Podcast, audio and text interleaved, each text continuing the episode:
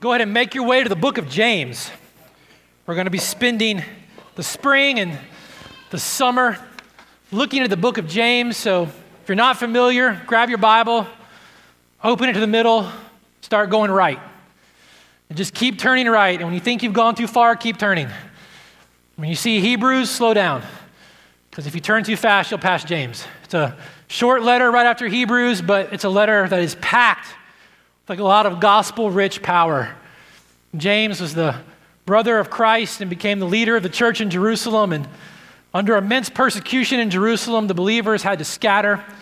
James, being a wise and tender pastor, writes this letter. And I, honestly, I think it's a sermon. I think it's a, a sermon in a letter. He, he writes this sermon, he writes this letter to a particular people he has in mind, but he writes it in a broad way so that it can be applied by God's people where it was Bible. We actually call this a general letter because it's written to a particular people, but in a broader way. And in God's kindness and providence and inspiring James to write this letter to the church, God had you and I in his peripheral vision as well. So we get to spend our time looking at this great letter and, and, talking about what wisdom looks like in life in a fallen world. What is wisdom for those of us as followers of Christ who live a resurrected life? And what we've seen so far, I don't want to take too much time looking back at what we've seen, but because it's a sermon and because it's a letter, everything that he's saying right now is connected to what he said just before it.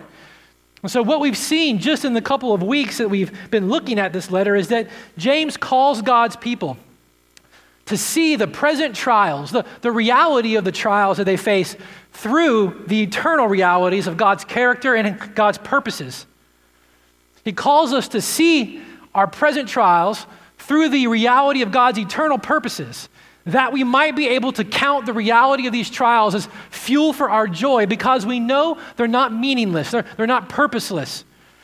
Rather, we know because what we know to be true about who God is and what his purpose for his people is, we know that they're not meaningless and that God is refining the genuineness of our faith in them.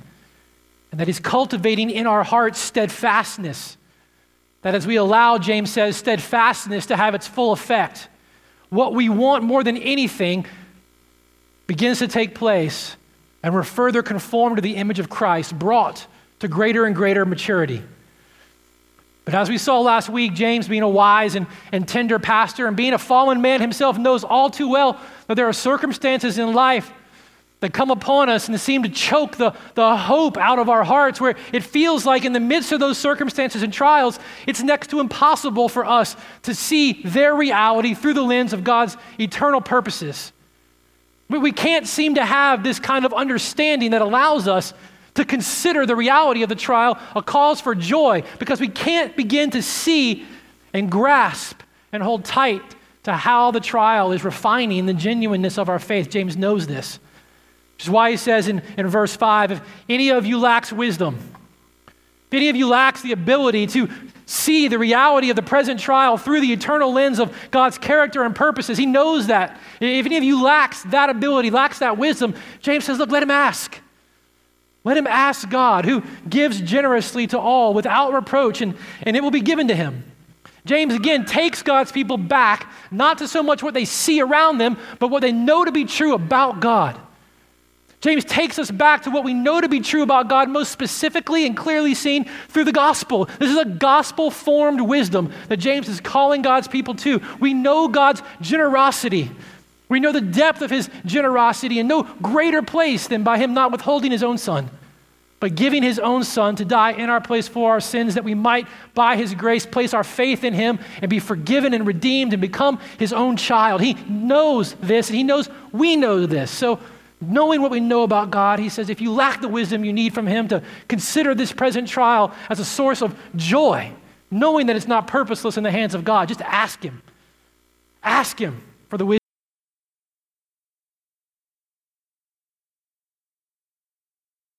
And that's the greatest temptation of God's people in the hearts of God's people in the midst of these present trials and circumstances is that we would hitch our hope and our confidence to something to find our hearts in a place of being double souled Remember that last week, if you were with us, we saw that's what that double minded word really means divided. Now, James, being a good pastor, laying out this call and building this thesis, he, he's going to give an illustration. He's going to illustrate what wisdom from God in a gospel formed way not be able to remain steadfast underneath it. We wouldn't allow steadfastness to have its effect, knowing that in that trial, God is refining the genuineness of our faith. James is going to give us an illustration of what it looks like when double mindedness lays its traps for the hearts of God's people, and the wisdom of God helps God's people avoid falling prey to those traps. And James is going to take what he has said and now apply it to a particular circumstance. A trial in the lives of the people he's writing to that's common to the lives that we live right now, and a trial that requires us to have this wisdom from God. James is going to illustrate what he's been saying by looking at our hearts in relation to our resources. We can all relate to that. Verse 9, look at what he says. Let the lowly brother boast in his exaltation and the rich in his humiliation, because like a flower of the grass, he will pass away. For the sun rises with its scorching heat and withers the grass, its flower falls and its beauty perishes. So also will the rich man fade away in the midst of his pursuits. Let's pray and then we'll begin to see what God has for us in this pastor's words. Oh, I thank you again that we're here. It's no small privilege indeed. God, help us this morning. It, it will take the work of your Holy Spirit together with the work of your living and active word to help us this morning for the first time or the first time in a long time to see the glorious reality of what it means to be hidden in your Son Jesus, exalted in your Son Jesus, brought low by your Son Jesus. Lord, we need the wisdom that comes from you that's shaped by our understanding of who you are for us through Him, through His life, that brings us to the place where, in the midst of trials like this, we can remain steadfast, confident that you're working to refine the genuineness of our faith and bring us to a place of maturity. That's what we want. For that to happen this morning, it needs to be a miracle of the work of your Spirit. And we ask you for that this morning. We ask it in Jesus' name. Amen. Got to acknowledge something out, out the gate. My personal skewed because of the last six days of my life. I spent the last six days in another part of the world with people who have given their lives, men, women, and children, to see the gospel made known among some of the darkest, some of the most dangerous, some of the poorest parts on the face of the earth. And in particular, I had the opportunity, and it wasn't part of the plan, it, it, but it was part of what God was doing, to spend Thursday through yesterday morning with a, a pastor and his family who fled their country years ago and found themselves in the place where, where I was and, and have opened up their lives and opened up their homes to bring men and women and their families from the country of, of his origin to where they are now for a week to two weeks at a time, opening up the entirety of their home and spending 12 to 14 hours a day with each of them, discipling them in the gospel, giving them the Bible in their own language, bringing them back on a, on a regular interval that they might be able to be, to be faithful and accurate and tender shepherds of the gospel back in this part of the world that we can't get into. He was, we were talking about what all goes into that. And he was saying that, that he and his family have, have made over 5,000 plus meals just in the last year for these people they bring into their home and just open up their world to. Mean, it was a generosity and a, and a hospitality that I, I just couldn't even get my head around. But we did something else that I'm still having to process. And the flight home was helpful for me as we were going through this. But we went to a, a refugee resettlement area. And this was a particular resettlement area that you can't get into without UN credentials. But we went up to it and, and we were just looking at it. And he was showing me what was going on and explaining the, the crisis that, that this country and the rest of the world are facing with this refugee migration. And, and this place was one of the most, uh, I don't even know if I have a word, word for it in, in my, my mind, one, one of the most um, desperate places I've ever seen. Like, if you could imagine coming from a place in life where you had nothing, and you found yourself in a place in life where you have less than nothing. If that's even possible, that's the situation these people were in. They were literally stacked on top of each other in containers, 75 to 90 plus people per container, four containers high. No home, no country, no money, no confidence they're going to be able to move any further in their journey. Literally in a container. And as we were looking at this and, and talking to people who work with the refugees and, and having a chance to meet a couple of the believers who, who were in the midst of those, those camps and, and recognize what people were going through and, and recognize the situations that they were in, I was thinking on the way home the, the verses that God had for us this morning. And I saw them for, for the first time as a, a tremendous gift of grace from God to me. I mean, God knew where I would be this week, knew what verses we were going to be looking at this morning knew the circumstances and the reality behind the writing that James gives us here. And, and if we're careful and if we'll allow God to do what only God can do, and we allow His Holy Spirit to work this morning, these verses are a gift of God's grace to us because they allow us to actually peer into what's going on underneath the surface and what's going on in our hearts as we talk about things like poverty and prosperity.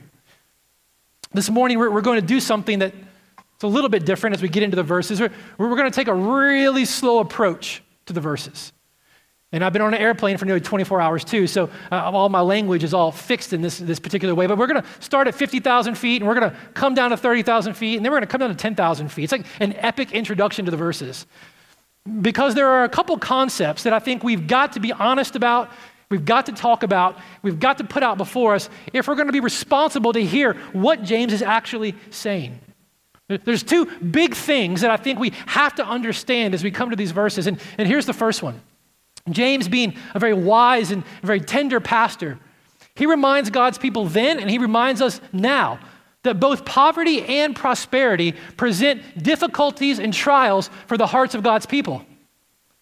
Both poverty and prosperity present difficulties and trials for the faith, the genuineness of the faith of God's people. What's going on in their hearts? Now, we don't need to take any time convincing one another that poverty is a trial. I don't think that's something that we need to argue about this morning. All of us would consider what we would deem to be poverty as a significant difficulty, not only in the, the direct living out of life, but a trial in the heart and how we respond to it. On the other hand, I'm not sure that many of us would readily consider the reality of prosperity to be a trial, to present difficulty. The dangerous reality of it is prosperity might present a greater danger and temptation to the hearts of God's people than even poverty. Proverbs chapter 30 says, Two things I ask of you. Deny them to me not before I die. You hear that? Two things. Please don't deny them to me. One, remove far from me falsehood and lying. Two, give me neither poverty nor riches. Feed me with the food that's needful, lest I be full and deny you and say, Who is the Lord? There's a danger in the heart of God's people when, when prosperity comes upon their home. Lest I, I have more than I need and all of a sudden forget where it actually came from. But he also said, Lest I be poor and steal and profane the name of my God. You're probably more familiar with Jesus' teaching regarding the subject, Matthew chapter 6. No one can serve two masters. There's a double minded, double souled trap that's laid out for the hearts of God's people when it comes to prosperity and poverty, their heart and their resources. Jesus says, No one can serve two masters. Either he'll hate the one and love the other, or he'll be devoted to one and despise the other. You can't serve both God and money. And right before he said that, he said, which you're probably more familiar with in Matthew 6 22, where your treasure is, that which your heart, where your treasure is, there, there your heart will be also. Your heart will be attached to whatever it is you give the most value to. Now, if there was anyone in the history of the church that understood the reality that both poverty and prosperity present traps for the heart of God's people, are, are, are one of these various trials that James is talking about. There's any part of church, the church history that has ever been clued into this and kept it in front of God's people, it was the Puritans. The Puritans were masters at this across the board. In fact, there, there was one Puritan, John Flavel, who, who wrote what I call a booklet because when you go to Google and get it because it's free, it's like 70 something pages, but it was probably one sermon back then. But I call it a booklet, and it's called Keeping the Heart. And in the beginning of that sermon, that booklet, I don't know what you want to call it, Flavel said, There's no time or condition of life in which we, as followers of Christ, may be excused from the work of keeping our heart. Watch certain seasons and critical hours that come upon you where it requires of you more than just a common keeping and acknowledging times of doubt and spiritual darkness. When suffering for our faith is laid upon us, prosperity. Keeping the heart in times of prosperity. There is required of God's people an, an uncharacteristic need to be aware of what's going on. Because, like poverty, in times of prosperity, there are traps laid for the hearts of God's people. And we need to be aware of what's going on. So, James reminds God's people that both poverty and prosperity serve as trials that God can use to refine the genuineness of our faith. And both of them require us to see the reality of those trials through the eternal purposes of who God is and what He's doing. That's wisdom. And so, if you were with us last week, you might remember when we looked at this wisdom and what we understood this wisdom to be, we, we settled on this definition that this wisdom was the ability to see things as they really are, to arrive at true definitions, and to cease to live by what appears to be true and to live instead by what is actually the truth of the matter as God sees it. And so, the danger for God's people, the, the trap that is laid in wait to ensnare the hearts of God's people, this thing that would tempt us towards a double souled reality and response in the midst of these trials is simply this our heart can begin to replace the eternal for the temporal.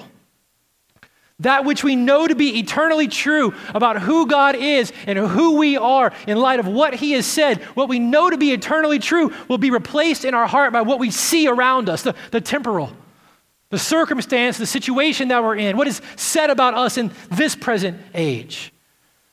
The temptation is that for those of us as God's people who have received so generously from God the single most transformative possession imaginable, the gospel the grace of God, that we would lose our sense of what's truly important and the eternal reality would be replaced by the temporal.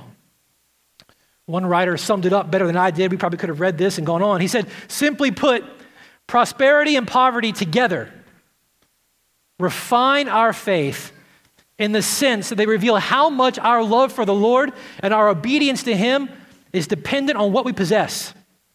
Did you hear that? If we're bitter because we lack, or if we rejoice only because we abound, our faith is seen to be of very low quality. Remember, the trial re- refines the genuineness of our faith.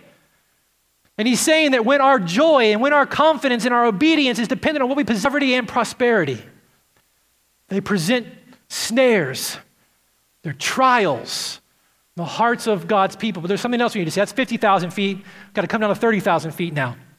30,000 feet is simply this the Bible does not condemn wealth per, per se or Christians for being wealthy. We're going to talk about prosperity and, and poverty. And then James, like a good pastor, he's, going to, he's just laying this out right now. Chapter two, he's going to come back around and get very specific. So we're not done with this by any stretch of the imagination. But if we're going to talk about prosperity and we're going to talk about poverty, we need to be honest that in the, the biblical tenor of the story, of the entire Bible, the Bible does not per se condemn wealth or Christians for being wealthy. In fact, go back and look at Abraham and David and Solomon, and in fact, Boaz. It was his prosperity that allowed him to be able to redeem Ruth in the first place. Phoebe, uh, Phoebe, Lydia, Aquila, Priscilla, all of them, even in the New Testament, used by God in mighty ways to support the advance of the gospel and the work of the gospel. The Bible does not condemn wealth or Christians for being wealthy per se. Generally, when the Bible talks about wealth, though, it does come with a strong warning of the dangers that have been laid in the hearts of God's people when it comes to prosperity. But it doesn't condemn it just in itself. Secondly, with this, though, and kind of related, the Bible does not draw a a line anywhere. Like you're not going to be able to find a, a, chapter or a verse anywhere in the Bible that says, when you cross this line, you go from being poor to being rich. You're not going to find it. There's no line that God has laid in the sand that we can go to and say, okay, as long as I stay on this side, when I read things like James 1 9 through 11, I find myself in the lowly position. But if I were to do something that got me over on this side of the line, now all of a sudden I'm wealthy. The reality of it is, talking about prosperity and talking about poverty, it really is circumstantial and it really is kind of a spectrum. And ultimately, and we're going to get here in a second, when it comes to how we see ourselves and, and what James is writing here, and we see ourselves sitting as we come to these verses, you've got to remember, though, on global standards, every single person in this room is wealthy. And people I spent my time with this past week, and again, there's no guilt in this at all.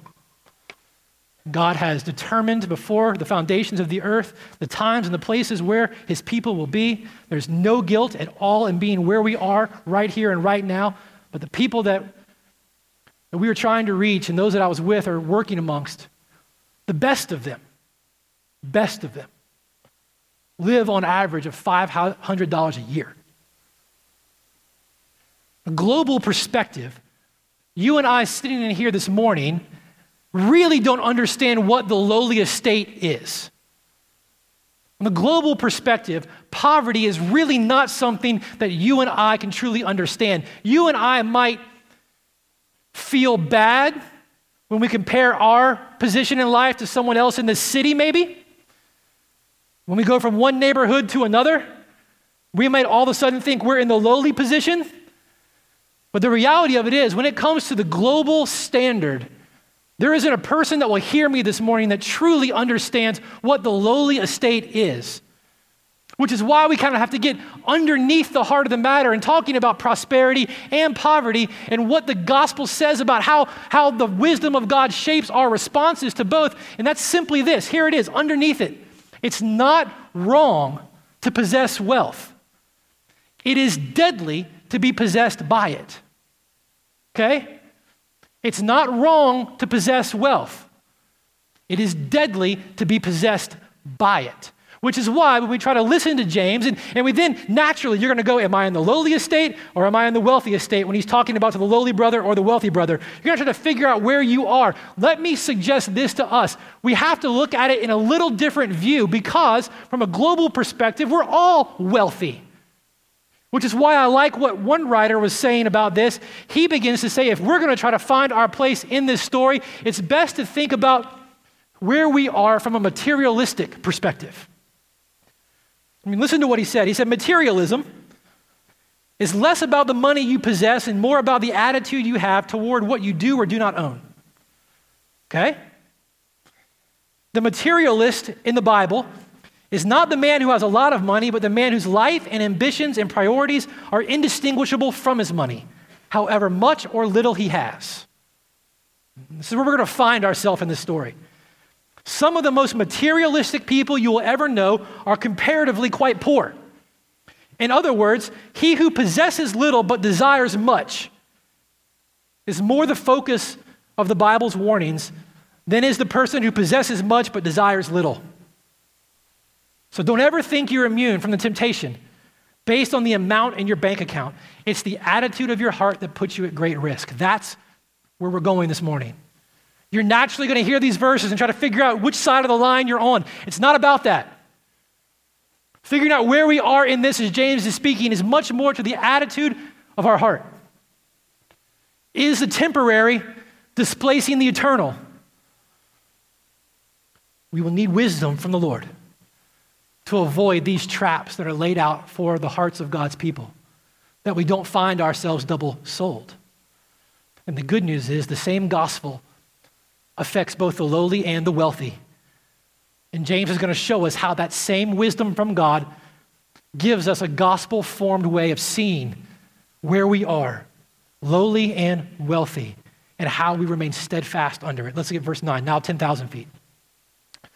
Let the lowly brother boast in his exaltation. So here's the thing the lowly brother, the, the, the, the poor, there's going to be a temptation for them. Again, the underlying temptation is for the eternal realities, what we know to be true about who God is and who we are because of His mercy and grace, to be displaced out of our heart by the temporal, by the present realities around us, and even by what the world around us is saying about us and the situation we find ourselves in. I mean, better than me trying to explain it, the psalmist, I think, explains it way better than I ever could. Psalm 73, the psalmist says this As for me, my feet had almost stumbled. My steps had, had nearly slipped. Right? He's, he's near stumbling, he's near falling. Why? For I was envious of the arrogant when I saw the prosperity of the wicked. A trap laid out in front of him. Envy is beginning to consume the way that he's understanding the world around him. And they say, How can God know? Is there knowledge in the Most High? Behold, these are the wicked. These are the ones that he's looking around at. He's beginning to grow envious of. He describes them. He says they're always at ease. They increase in riches. They, they all in all in vain have I kept my heart clean and washed my hands in innocence. All the day long I've been stricken and rebuked every morning. He's looking around at, at the wicked and a trap has been laid before him because what he knows to be eternally true about the God he loves and who he is in relation to him is being displaced by the temporal. And he's looking around at the prosperity of the world around him and he's growing envious of it. In vain have I done what God's called me to do. And he said, I nearly stumbled. I nearly displaced what I knew to be true about who God was from what I saw around me, and I nearly stumbled into the life of the wicked parody that I see in his life. That's the trap laid out. I mean, the world that we live in, in every single way possible, does nothing but pump into our minds and into our hearts that to be lowly of a state is to be less than. That life is about moving up. Life is about having more. Life is about going somewhere. Media, in, in every way, advertising, and even the stories they give us, the people that we now want to follow. They're all stories of prosperity saying over and over again, this is who you should want to be, this is what you should want to have. To be lowly is to be less than. And this trap is laid out for the eternal reality of what we know to be true about who we are by the grace of God to be replaced by the temporary of what we see around us and what the world around us says. But James, illustrating what he is trying to, to communicate, says that with God's wisdom, ask him and he gives it with his wisdom to see through the present picture to the larger eternal realities the gospel the wisdom of god begins to form our understanding we can see the eternal we can see the circumstance now in light of who he is and who he's been for us and we can see that by his grace we, as his people, even when the world looks at us and sees us in the most lowly of estates, we can know with confidence and with security that we possess the greatest treasure. That we have a possession from God that is greater than anything the most wealthy on the earth could ever possess materially. Worldly standards and worldly opinion may actually say that we're indeed quite poor. But the wisdom that comes from God and the formation that comes to our heart from the gospel reminds us that in the sight of God, we are indeed exceedingly rich. When every television show and every advertising outlet and everything tries to show us people that we want to be, that we should be like this person and this is what we should be after, God says, You've already made it. You've already made it. This is what Peter was reminding the church of in his letters. According to God's great mercy, He has caused you to be born again by the resurrection of Jesus Christ from the dead to an inheritance. I mean, God, when you were dead in your sin and trespasses, by His mercy, caused you to be born again by Jesus' life, death, and resurrection from the grave in your place. And He called you to be born again to an inheritance that it's imperishable, it's undefiled that He is keeping in heaven for you. James is, is trying to show God's people in the midst of lowly estate and poverty what it looks like when we most clearly seen, even in the gospel, reshapes our sense of self and the way we view the world. So, that which is most eternally true, you're actually exalted. Lowliest of estates. The wisdom that comes from God, this gospel form view of who you are in the world that we live and the circumstance you're in, says that in, in fact, in what is most true, you have every reason to be confident and boast in the fact that you are highly exalted. So James is encouraging God's people don't, don't exchange the temporary. Don't allow to, to grow in your heart this desire to possess more. Don't allow your heart to fall into the double souled trap. Don't allow the eternal to be displaced by the temporary. Look at what God says to be true about who you are and where you are. But he has words for the rich brother too. We got to keep going. He has words for the, wealthy brother as well, which, again, just to be fair, we're talking about all of us here. Wisdom that comes from God, this, this gospel formed worldview will impact how we, even in our prosperous estate, will be able to remain steadfast under the trials that are laid in front of us, the temptations of double souled danger that exist for the wealthy. Let the lowly brother boast in his exaltation, let the rich in his humiliation because like a flower of the grass, he'll pass away. For the sun rises with its scorching heat and withers the grass, its flower falls, and its beauty perishes. So also will the rich man fade away in the midst of his pursuits.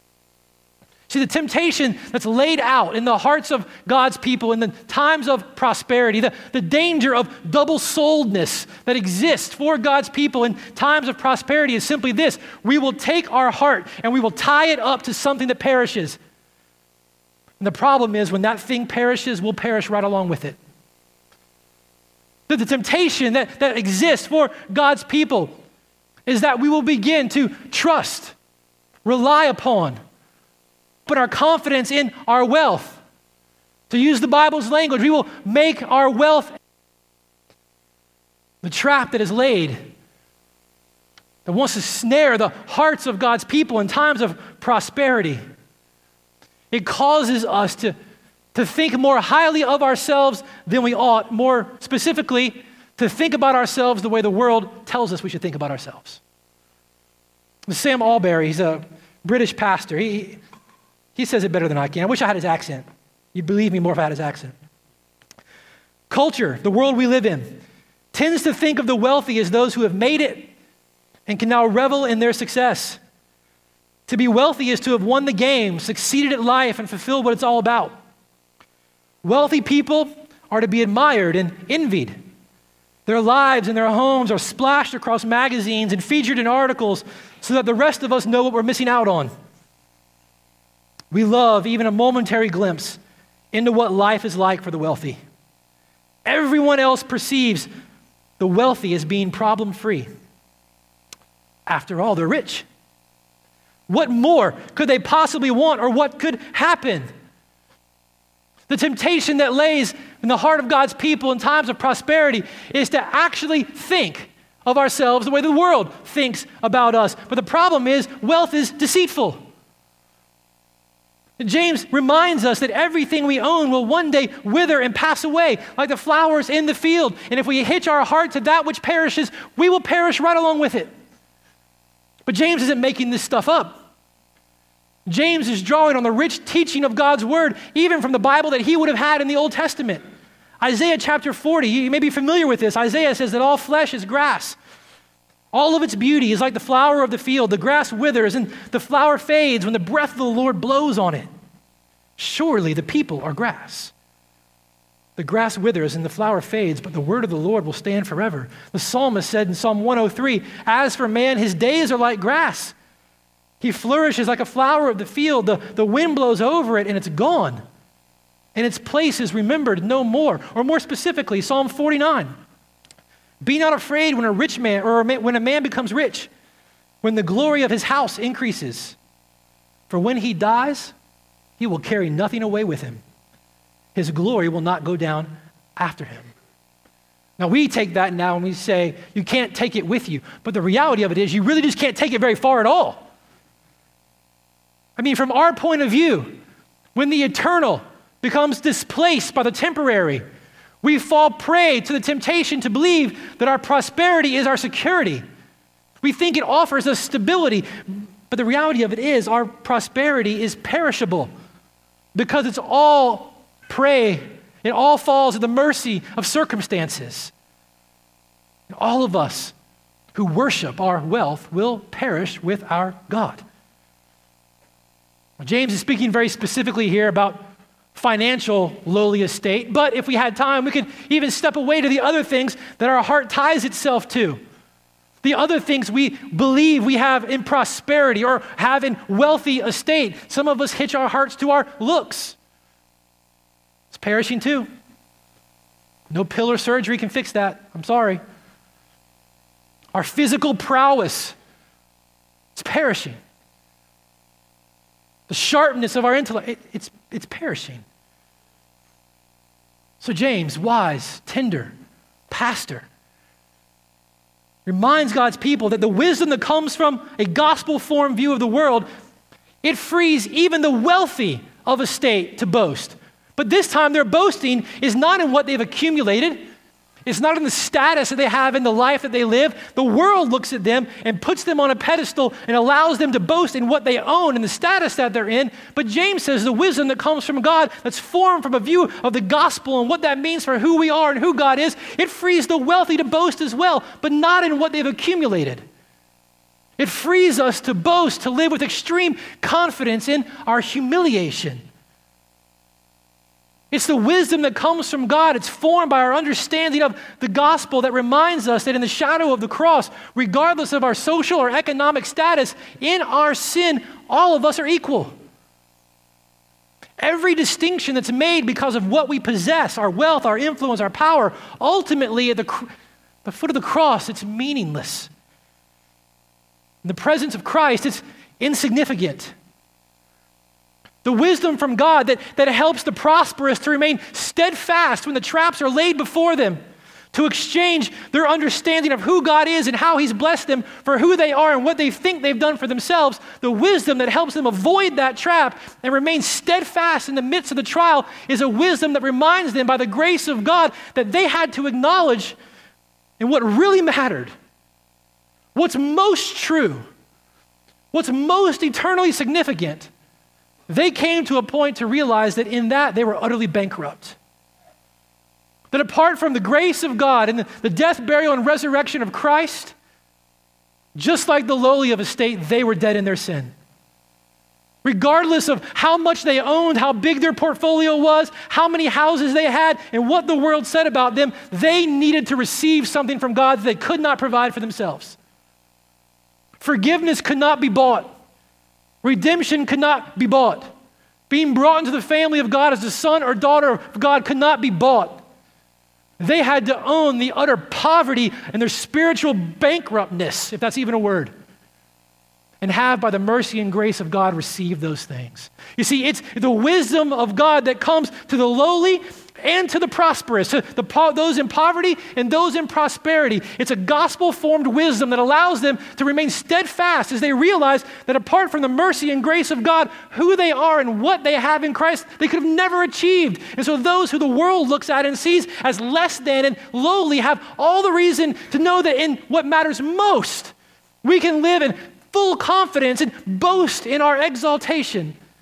And at the same time, it reminds those who the world looks at and says have everything have all the reason to be the, the envy of everyone else, that that same gospel that frees the lowly to boast allows you to live with humility and remain steadfast and avoid the snare that's laid for your heart to displace the eternal realities of what you know to be true about yourself and who God is for the temporal realities of believing that you made it all happen. It's the work of the gospel in the heart of man. As the wisdom of God comes, to the prosperous and the poor. So the gospel forms the view of the way we understand our world, understand who we are, understand the circumstances that we're in. It does what nothing else can do it produces a humble confidence in the hearts of men. And this humble confidence is the outworking of nothing but the wisdom of God and the work of the gospel. This humble confidence allows us both, present together, to recognize that apart from the grace of God, apart from the mercy of God. The lowly, the rich, are both dead in their sin. Nothing that we could do to change that. I wish we had time to talk about the inherent sickness and perversion of a theology that's spreading across the world of prosperity that, that tries to tell those who are followers of Christ the point of this gospel is that you can have everything you could ever want right now. It's touching on something that's true and real, and James is trying to help us to understand there's a magnetism to wealth and, and riches that is powerful and it's insistent. And all of us, as followers of Christ, constantly need wisdom that comes from God to see through the facade, to see through it, and to see ourselves for who we are, and to see God for who He truly is, and to see where we are in this life and what's most true. That those who find themselves in a lowly estate with full confidence and joy can boast in their exaltation in Christ, and those of us who find ourselves in a prosperous estate realize we have no reason to boast in ourselves. The humbling work of the gospel, and that God rescued us even from ourselves.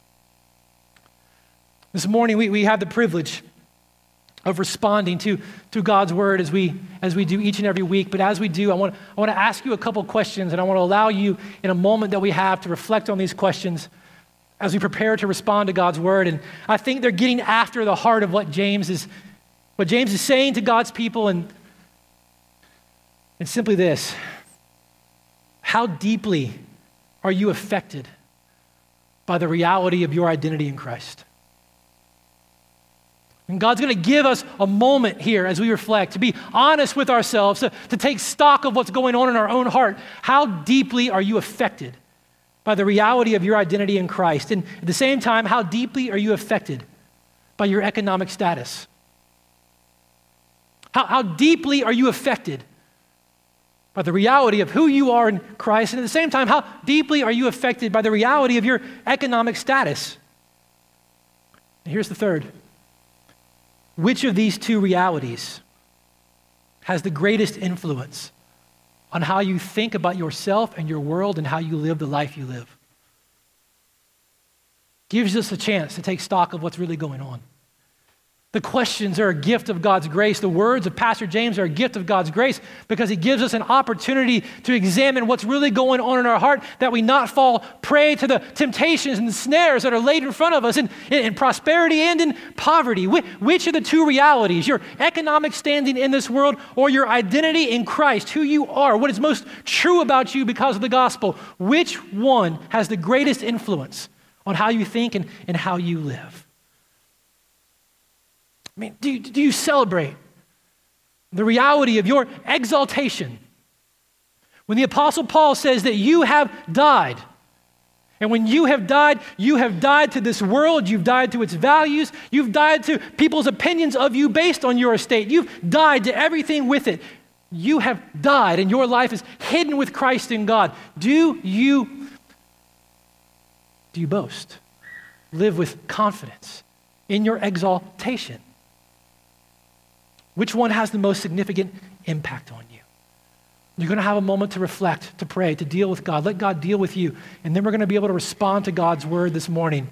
You're going to have a chance to respond by receiving communion. And for those of you who are the followers of Christ, when you come forward, you are remembering and you are celebrating the sacrifice of Jesus in your place for your sin. As you take the bread and remember his body, you dip it in that juice and you, juice and you remember his blood poured out for the forgiveness of your sins. What you're celebrating is the same gospel, the same grace and mercy of God through Jesus that allows those in the lowliest state to boast in the exaltation that is theirs, that is more true about them than anything else that they could ever know.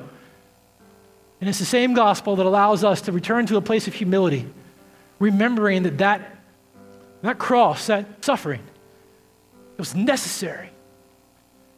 You had nothing. How much, how much prosperity, how much wealth you have, there was nothing that you had that could have ever bought or earned the forgiveness that is yours through Christ. That was necessary this morning, wherever your heart is with those questions, whatever's going on underneath you this morning as a follower of Christ, as you come forward and receive communion, allow it to, to bring you to a place of confidence in your exaltation. Allow it to bring you to a necessary place of humility, remembering what was necessary for you. If you're here this morning and you're not a follower of Christ, we're, we're thrilled that you're here. We're glad that you're here. You've got questions about what we have said, and more questions about who Jesus is, more questions about what we're, we're doing here, I, I want to encourage you this talk to the person who invited you. Grab one of us you, have seen up here. We're, we're happy to talk to you and, and help you and want to help you more. But as we stand and, and we're called forward to respond to communion this morning, to respond to God's word, I want to encourage you to just stay where you are. This morning, our encouragement to you is to deal with God. Let Him deal with you. In fact, there are a couple of prayers that are on that worship guide that you can look at during communion and just think through and, and work through it. I, promise you, no one's looking around. No one's trying to figure out who's not walking forward, who is walking forward. In fact, for, for some who are followers of Christ, they're going to stay where they are for a little while. God's going to be working in their hearts. But in just a moment, I'm going to pray. Then we'll all stand. And for those who are followers of Christ, we have a chance to come forward this morning, respond to God's word remembering the same gospel that reminds us of our exaltation, that brings us back to a place of proper humility, that works in us a humble confidence that allows us, by the grace of God, to remain steadfast. That steadfastness might have its full effect and bring us to a place of maturity. Let me pray for us and we'll respond. Father, thank you. Thank you for the work of your Holy Spirit. Lord, thank you for the work of your Son. Thank you that you held nothing back for us. Thank you for your generosity that did not withhold even your only son. Or that you're generous, more generous than we could ever imagine. This morning we ask that in your generosity and mercy, by your Holy Spirit, you would pour out on us an awareness of what is going on in our hearts.